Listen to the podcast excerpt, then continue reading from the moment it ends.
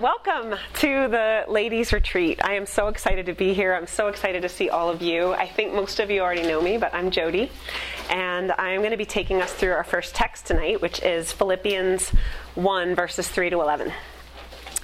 Before we get into our text for tonight, I just want to give us a little bit of background on the book of Philippians to help us get our bearings.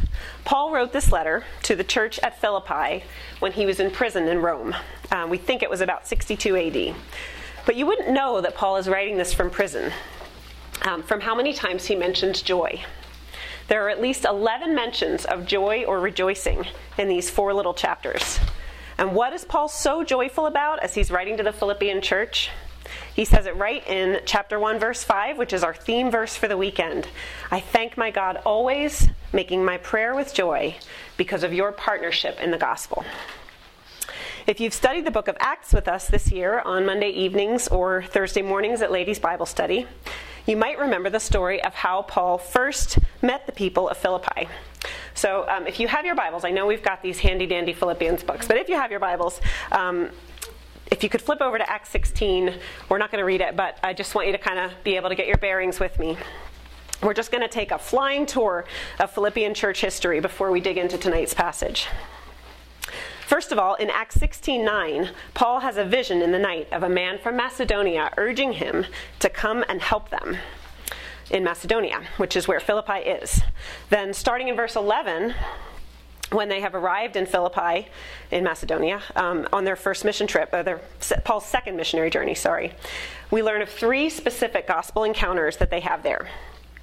First, Paul encounters Lydia, a God fearing woman who has been meeting together with other women regularly outside the city gates down by the river to at a place of prayer. Um, so she hears Paul's message and immediately she follows Christ. And she gets baptized and her whole family gets baptized. Um, so then after that, Paul has a run in with this fortune telling slave girl who has an evil spirit that allows her to do that. And after she follows him around for a couple of days, um, he gets fed up with it and he casts out this evil spirit, which ends up um, causing kind of a stir and getting him and Silas thrown in prison. So then, while they're in prison, they have this third gospel encounter. They're praying and they're singing hymns in prison, and an earthquake opens the prison doors. But they don't leave, and they reassure the jailer that they're all still there. The jailer, seeing all this, believes and is baptized, again, along with his whole household. By the time Paul and Silas leave Philippi shortly after, Acts 16:40 tells us, they visited Lydia, and when they had seen the brothers, they encouraged them and departed. So from this little handful of converts, we see that a thriving little church has started. A few years later, Paul talks about the sacrificial generosity of the Philippian church in his letter to the church at Corinth. So 2 Corinthians 8 1 to 3 says, We want you to know, brothers, about the grace of God that has been given among the churches of Macedonia, of which one is Philippi. For in a severe test of affliction, their abundance of joy and their extreme poverty have overflowed in a wealth of generosity on their part. For they gave according to their means, as I can testify, and beyond their means of their own accord.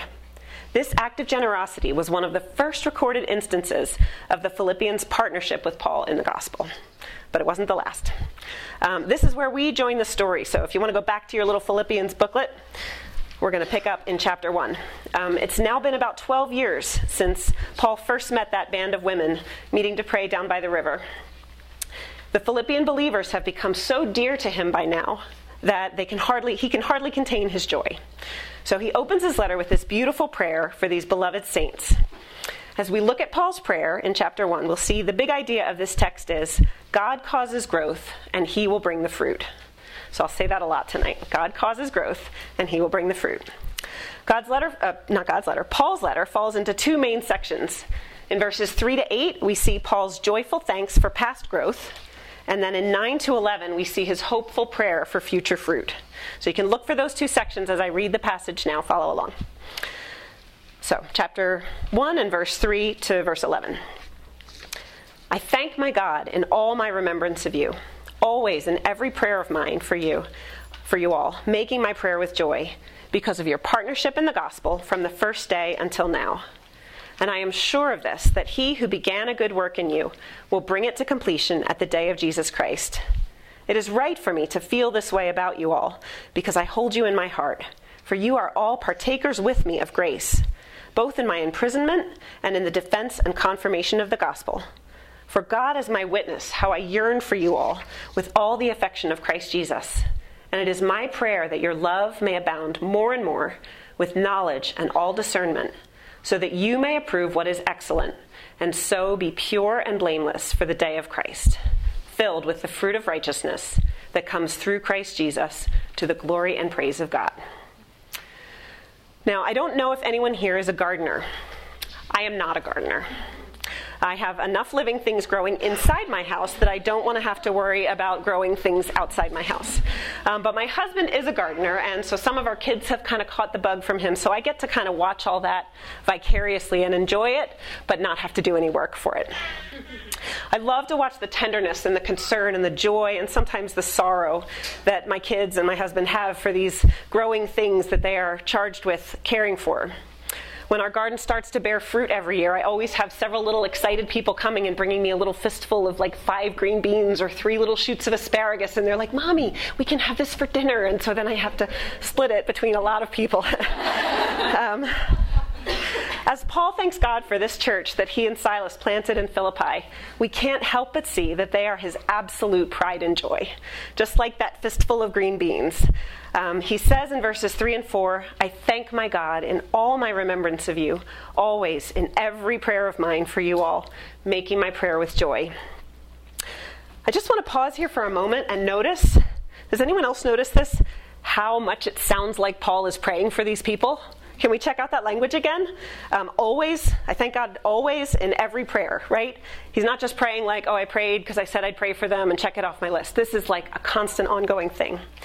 Um, if we read any of Paul's letters, we'll see the same type of language. In 1 Thessalonians 1 2, he says, We give thanks to God always for all of you, constantly mentioning you in our prayers.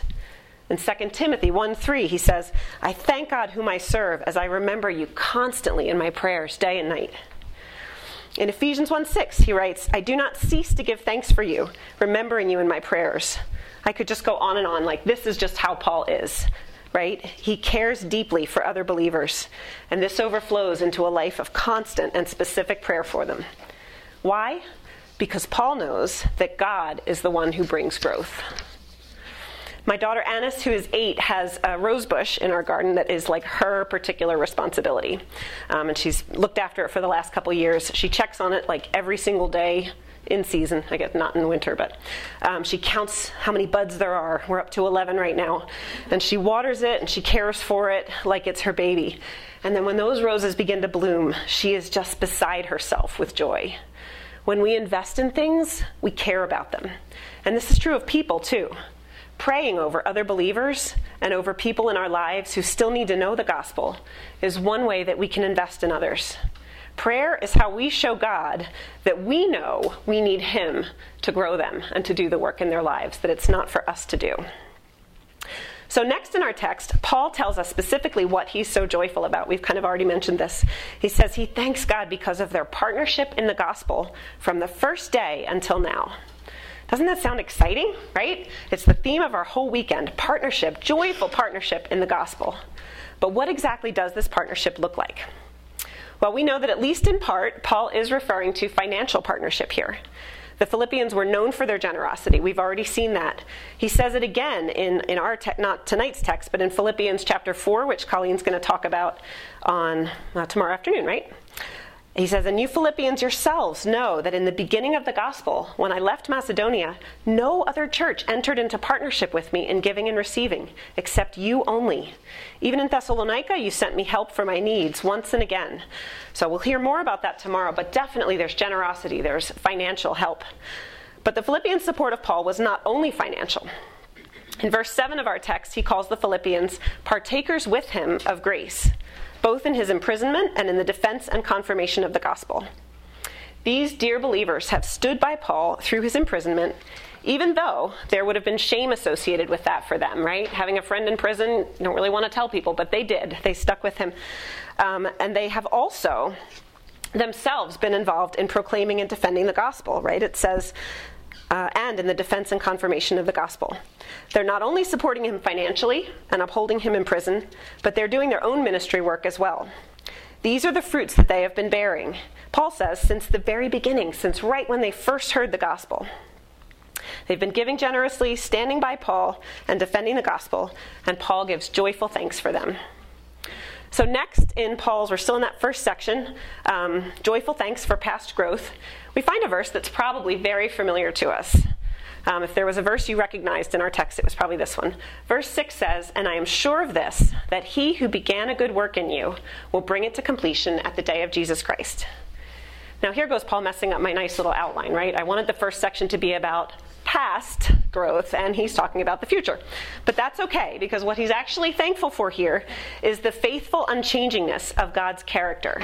He has seen God work powerfully so many times in the past that he is completely confident and sure that God will do it again. Um, my three year old Freya sometimes prays this way, right? She will talk about all her different prayer requests, and then when it's her turn to pray, she kind of flips them into praises. Like, I don't know if she doesn't get it or what, but she'll pray, Dear God, thank you, the coronavirus go away. And we're all like, Well, it kind of didn't yet, but yay for confidence in God. Um, or she'll say, Thank you, our van is fixed in time for church, and it's still in the shop, and we're still hoping that we're going to get to church on Sunday. Um, so I don't know whether this is because she shares Paul's unshakable confidence in God's goodness or if she just hasn't figured out past and present tense yet. but what Paul is saying here is definitely more than that. He is hitting on the big idea of our text.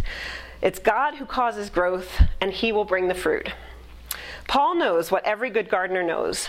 You can plant the seed and water it and fertilize it and tend it all you want, but if God doesn't cause it to grow and bear fruit, you are not going to have any fruit. We can't do that part. we can partner with it, but we can't make it happen. But praise God that He does bring fruit, both literal fruit and spiritual fruit. I wonder if we really live like we believe this is true. This verse is such a great reminder to us that we are not the ones causing growth. Um, isn't it so easy when we start to see some sign of progress in ourselves or our children or in somebody that we've been investing in? We just want to take credit for that, don't we? Pride just creeps in so easily. There's an example of this in C.S. Lewis's novel, The Screwtape Letters.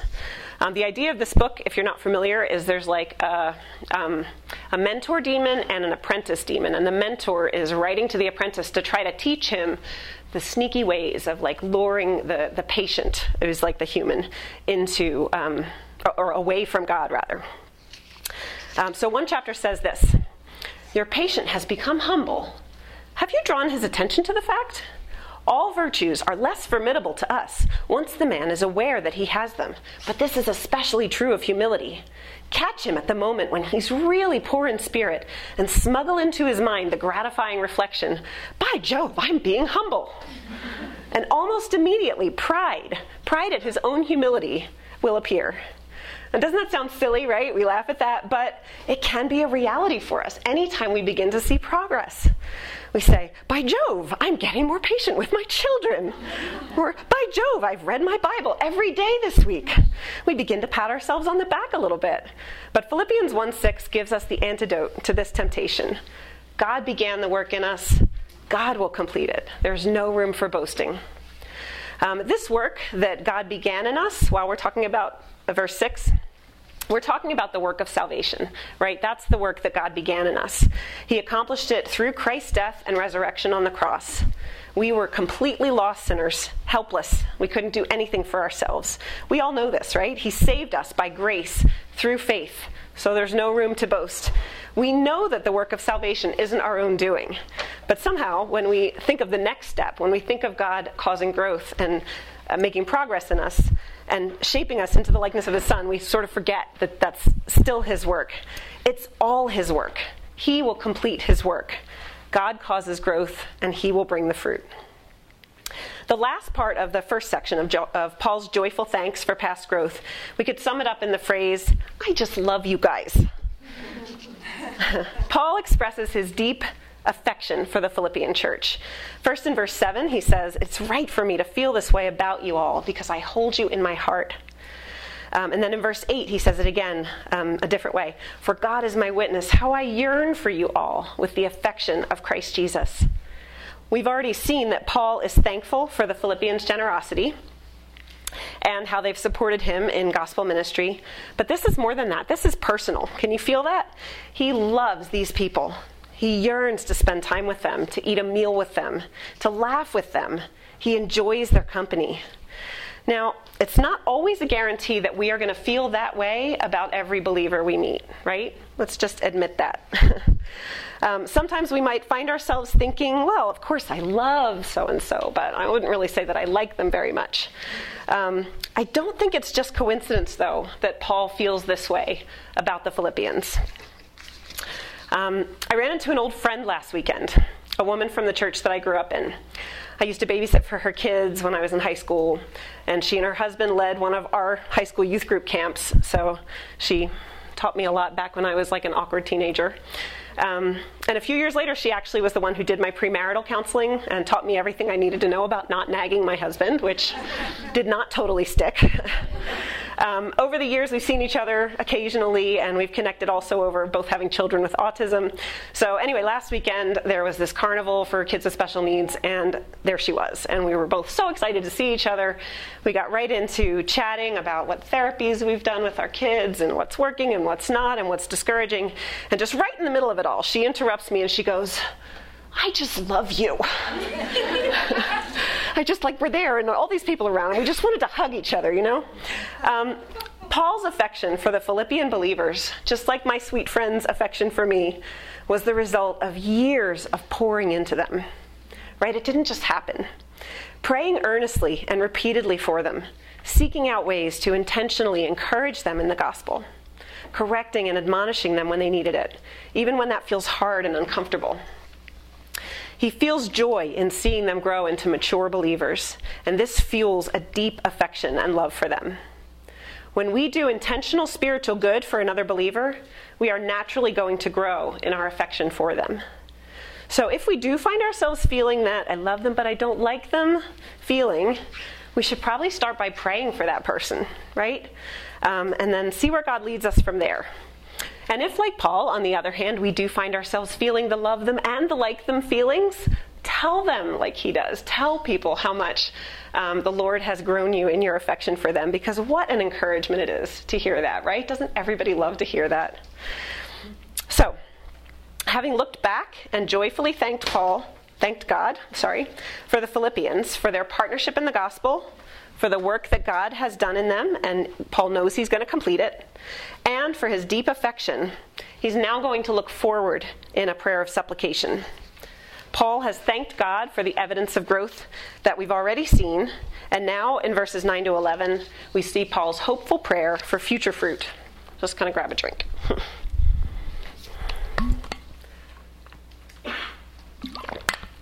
Thank you. So he begins his prayer of supplication this way And it is my prayer that your love may abound more and more. The first thing Paul prays for is for the Philippians to grow in their love. This is a near constant refrain in Paul's letters. We read the command to love so often that we can almost gloss over it looking for the next point. But why is love so important to Paul? Well, in this case, as we'll find out tomorrow when Miriam tells us about chapter 2, the Philippian church seems to be having a problem with their unity. And their lack of unity is getting in the way of their uh, effective partnership in the gospel. They need to love each other better and restore that unity. John 13:35 says, "By this all people will know that you are my disciples, if you have love for one another." When we love each other well, we identify ourselves as belonging to Christ we become a walking advertisement for the gospel. But when we don't love each other well, right, we're not showing people what Christ's love is like. And that's a dangerous thing. And that maybe is what's breaking down a little bit in Philippi. We'll find out more tomorrow. Um, but what does loving each other look like? Paul goes on in the rest of verse 9 and verse 10 to clarify what characterizes the kind of love he's praying for. And it's not what we might expect he says that your love may abound more and more with knowledge and all discernment, so that you may approve what is excellent. So, this isn't like a wishy washy, everybody just be nice to each other kind of love that he's talking about. Um, the love that he's praying for for the Philippians is a love that is grounded in the knowledge of truth. He longs to see their love grow into a mature love, characterized by wise, discerning living and counsel for each other. He wants to see them aligning themselves more and more with God's truth, calling excellent what he calls excellent, seeing things more and more the way God sees them. This is what real love looks like, right? Our culture gives us this idea that love is just kind of telling people what they want to hear and being nice to them and don't step on toes and you do you. But um, that's not the love that the Bible talks about. Um, last year, Trevor planted three new baby apple trees in our yard. Uh, he ordered them in the mail, and when they arrived, the kids were everybody was excited to go out in the yard and dig holes and break up dirt and get these things in the ground. And they're like tiny; they don't look like apple trees at all. It looks like they took three little sticks and just stuck them in the ground. Um, but he researched how best to care for these apple trees, and this is what he found out. Um, again, I'm not a gardener, so just stay with me. Um, apparently, to help a young apple tree to grow into a mature fruit bearing tree, you want the branches perpendicular. They kind of want to grow this way, but you want them this way because that's what mature trees are like. That's the sturdy way for a tree to be. Um, so basically, what you're doing, you can you can hang uh, weights on the branches, or you can kind of clip them down with clothespins. But you're using the shape of a mature tree as a kind of a pattern or a template that you want the, the young tree to grow into. You're kind of telling it, like, hey, this is how you want to be shaped if you're going to grow and be strong and bear good fruit. If I got that totally wrong and you know about apple trees, I'm so sorry, but remember, not the gardener. Similarly, we need to use the truth of God's word as our template in order to grow in knowledge and discernment. 2 Timothy 3:16 and 17 says, "All scripture is breathed out by God and is profitable for teaching, for reproof, for correction, and for training in righteousness, that the man of God may be complete, equipped for every good work." God's word shows us everything we need to know about how this life is supposed to be lived. Christ himself was a template for us, right? And as we read God's word, we look at the shape that life is supposed to take and how we are supposed to live together with each other. Um, it's just another way that God causes growth and he will bring the fruit through his word.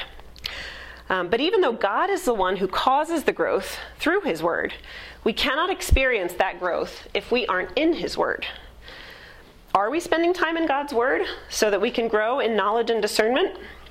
This can be such a hard thing to fit in, can't it? Um, I know a lot of us here, like me, are in a stage where we have a lot of little people, needy people, um, and it, it, can be a really hard time to dig in and be in the Word. Um, Spending time in Scripture has looked different in my life in different seasons. I do usually try to read a little bit in the morning before everybody wakes up, but you moms know that doesn't always go to plan. Sometimes people wake up and you aren't expecting um, emergencies happen. Um, God understands that. So sometimes I end up listening to the Bible on audiobook while I'm waiting for my kids in speech therapy or while I'm doing dishes. Um, sometimes while I'm feeding a baby, I'm reading the Bible.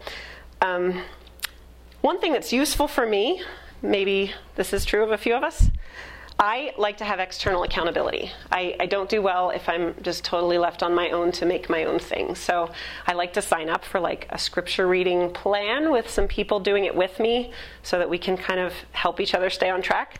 Or if you are like me and you need accountability, you could sign up for ladies' Bible study in the fall on Monday night or Thursday morning. and if you come on Thursday morning, there is coffee and childcare. so if you need an extra incentive to come and have that accountability, do you know what? Whether you're studying the Bible because you just can't wait to study the Bible every day or because you've got Bible study the next day, God promises us that His Word bears fruit. Um, yeah, the wonderful news is no matter how you fit in time in God's Word, it will do what it's supposed to do. You can't really get it wrong no matter how or when you're reading the Bible, if it's audio, if it's paper, if it's ebook. It doesn't matter how it goes in.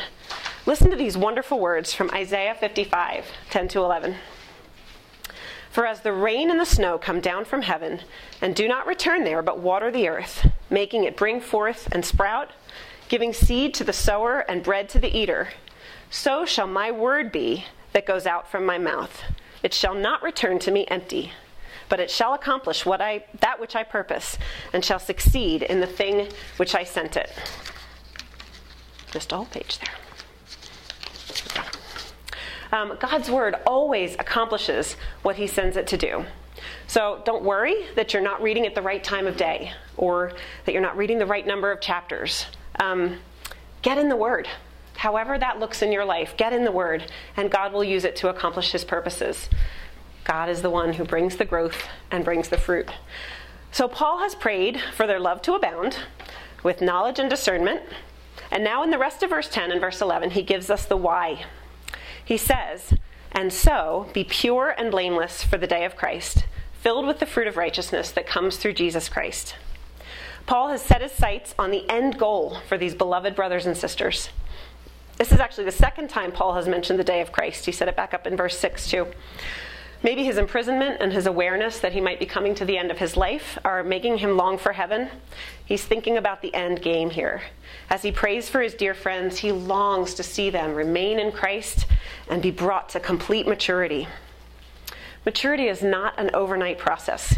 The apple trees in our yard, remember, down here, are not going to bear any fruit this year. There will not be any apples probably next year. I don't even know. A few years. This is a long game, it's a marathon. Um, but with God's help, someday they will be big, mature trees and they'll give us delicious apples every year, which is great because apples are so expensive.